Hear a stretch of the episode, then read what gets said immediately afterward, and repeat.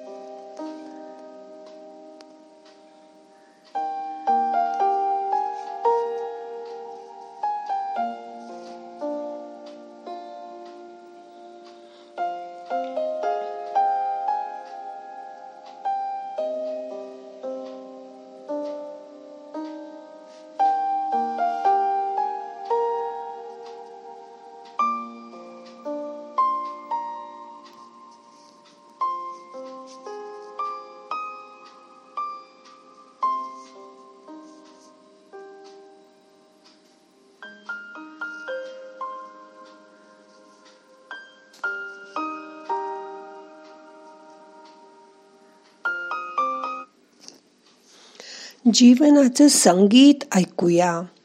संगीतात सा रे ग म प ध नि सा असे स्वर येतात. पहिला सा हा सगळं जग. तुमच्या आजूबाजूला असलेलं जग. रे म्हणजे तुमचं कुटुंब. तुमच्या जवळ जे आहे ते तुमचं कुटुंब. सा रे ग ग म्हणजे तुम्ही. तुमचा देह तुमचं शरीर. सा रे ग म. म म्हणजे तुमची सगळी इंद्रिय. ज्याच्यामुळे तुम्ही काम करता तुमची पंचेंद्रिय तुमचे हात पाय. ह्याच्यामुळेच आपलं आयुष्य चालू आहे.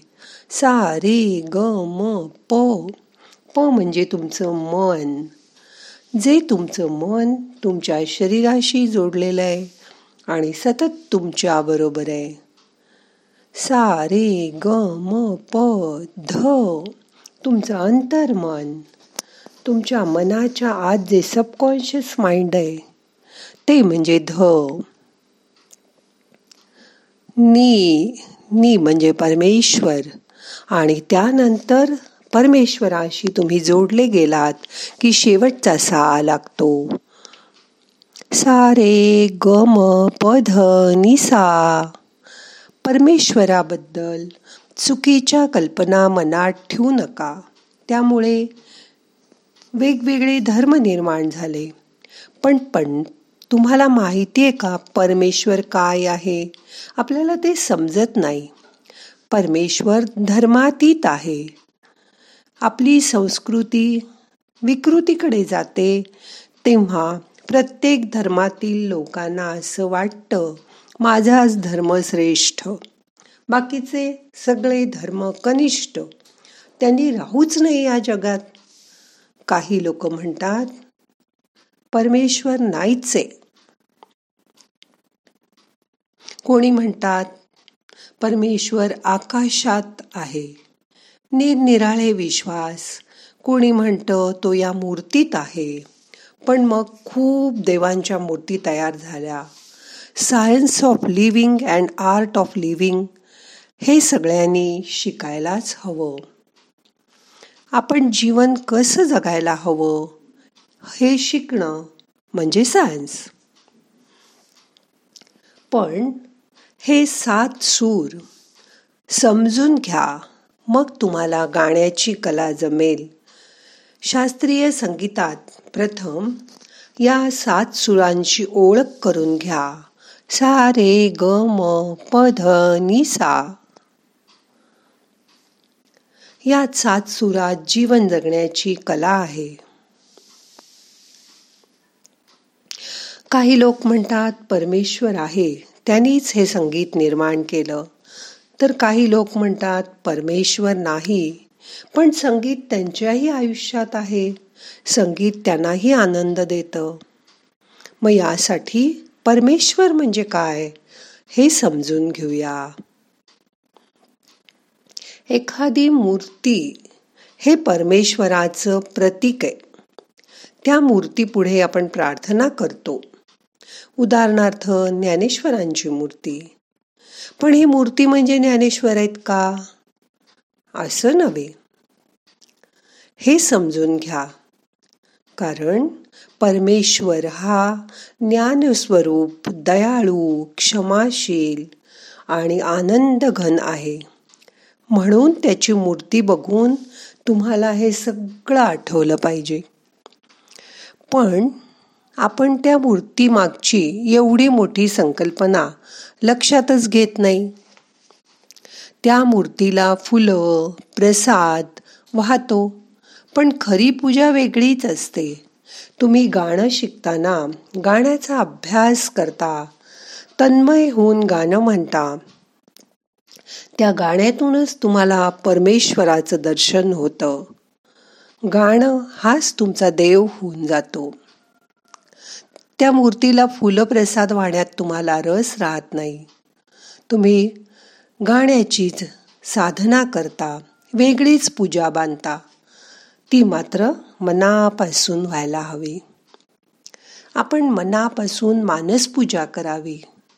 त्यात आपण देवाला सगळं चांगलं तेच देतो. जसं की मानस पूजा करताना आपण जेवायला सोन्याचं ताट देतो देवाला. त्यात लाडू बासुंदी घिवर पेढे असे सगळे पदार्थ देतो. आता बघा तुम्ही जे द्याल तेच तुम्हाला परत मिळेल. मग देताना दारिद्र्य का? माणसानी कधीही मनानी दरिद्री राहू नये. बघा आपण जेव्हा बोटीतून जात असतो तेव्हा ती पाण्यावर तरंगत असते. तेव्हा आपण आनंदी असतो. आजूबाजूच्या पाण्याचा आनंद घेत असतो. पाण्यामध्ये हात बुडवत असतो. येणाऱ्या लाटा अनुभव करत असतो. हे पाणी बाहेर आहे तोपर्यंत आपण आनंदी असतो. पण समजा बोटीला भोक असेल आणि पाणी आत आलं की जे पाणी बाहेर होतं तेच ठीक होतं. पण आता ते आत आलं की आपला जीव घाबराघुबरा होतो. हो ना एवढ्या मोठ्या जगात आपलं एक छोटस कुटुंब असतं. त्यात आपण राहतो म्हणजे हा देह राहतो. या देहाबरोबर पंचेंद्रिय येतात. आपलं बहिर्मन अंतर्मन त्यात लपलेलं असतं. आपल्या अंतर्मनाने त्या मनाचेच आपण लाड करतो. त्या मनाने आपण परमेश्वरालाही पाहू शकतो. तसं त्याला बघायचा प्रयत्न करा. तुम्हाला असं जाणवेल तो बाहेर लांब कुठे नाहीच आहे त्याला बघायला देवळात जायची जरूरच नाही. तो तुमच्या शरीरात तुमच्या हृदयात आहे.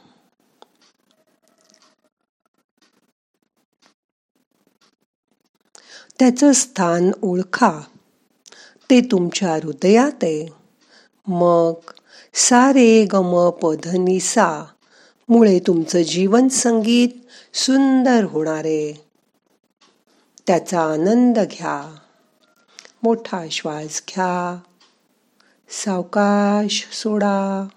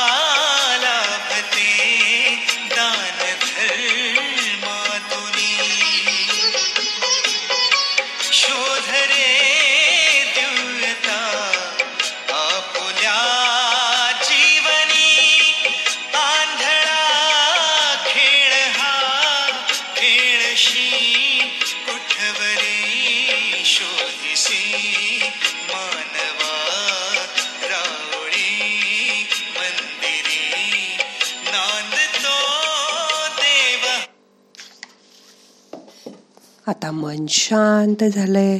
आता आपल्याला ध्यानाचं संपवायचंय.